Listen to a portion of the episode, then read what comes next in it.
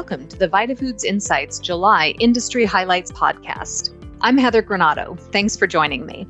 We're showcasing some of the best bits and bobs across VitaFoods Insights and offering a little context on how it might accelerate your own product ideation and go to market strategy. So let's start where everything seems to start these days the global pandemic. From the start of last year, we saw the impact of COVID 19 outbreaks on the ingredient supply chain, congestion at the ports with operations severely restricted. While it has eased slightly, last month's outbreak in Guangdong province turned up the pressure again.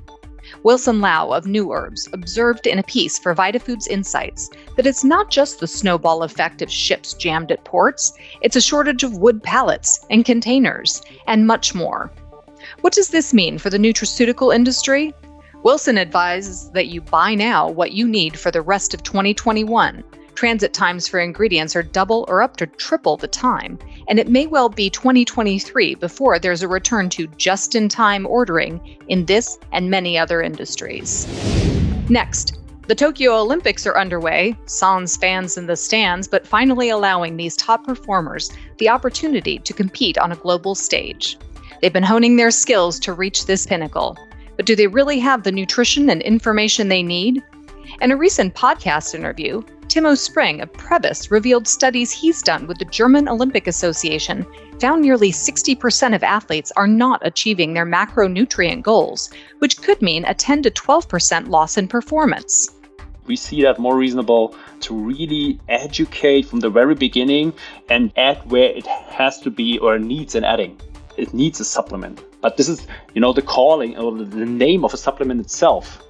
From my side, is a definition of additional food. It's not. It should be not your your main food or your resource.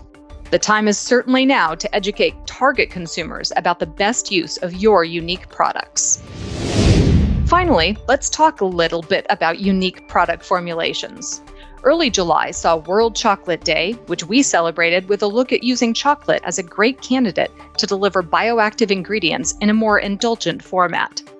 Consider the results of a study conducted in Mexico that explored using milk chocolate as a vessel to deliver long chain omega 3s and probiotics to support children's cognitive development. Adding microencapsulated probiotics and fish oil during the tempering process the researchers were able to include enough of the actives to meet daily recommendations of both ingredients.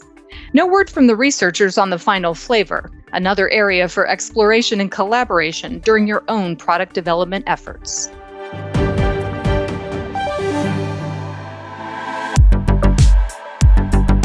Now we turn from the news to exploring a resonant industry theme.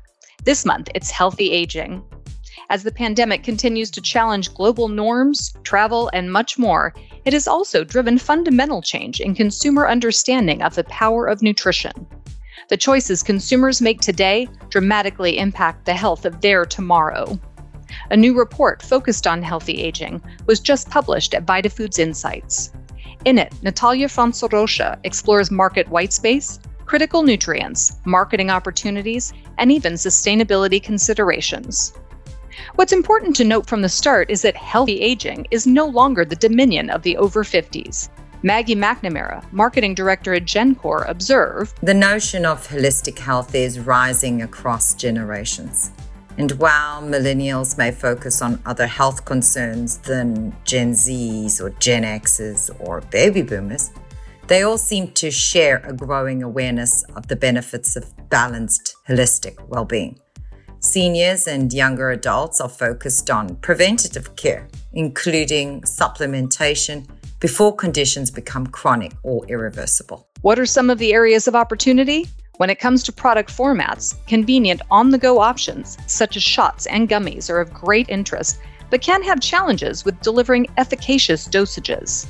And from a marketing perspective, consider the focus on benefits, not just the ingredients but be sure you've got the science to back up those claims. As Mike Hughes of FMCG Gurus told Natalia, Consumers can be skeptical of claims made by health and wellness brands, believing that these brands can make misleading claims to capitalize on desperation for instant health solutions. Consumers are demanding branded ingredients and scientific evidence to validate claims. Get the full insights by downloading the report at VitaFoodsInsights.com. So let's move from healthy aging to another issue that's on everyone's minds mental well being. Through the pandemic, we've seen consumers seeking ways to boost their mood and de stress, and functional ingredients that help consumers focus and concentrate are on the rise. During the VitaFoods Insights Virtual Expo, Emma Schofield, Global Food Science Analyst at Mintel, offered a look at the need for ingredients to enhance sleep, address stress, and promote healthy energy levels, all delivered in friendly formats. Consumers continue to feel physically and mentally exhausted by the pandemic, which may open opportunities for energy drinks or energy solutions, and particularly those that deliver a softer image that consumers feel are healthier and more natural than the conventional caffeinated energy drinks. If you're seeking inspiration in the category, catch Emma's presentation in an on demand video at VitaFoods Insights. I'm also delighted that Emma will be presenting as part of VitaFoods Europe in October. New insights around three of Mintel's global food and drink trends Feed the Mind, Quality Redefined, and United by Food provide guidance and inspiration for formulators and marketers. VitaFoods Europe attendees will hear about the five functional health ingredients that should appeal to consumers into 2022 and why. Head over to vitafoods.eu.com to learn more about this year's hybrid event set for 4 to 8 October in Geneva, Switzerland. Thanks again for joining me, and don't forget to check the show notes that will allow you to link to the information discussed in today's podcast.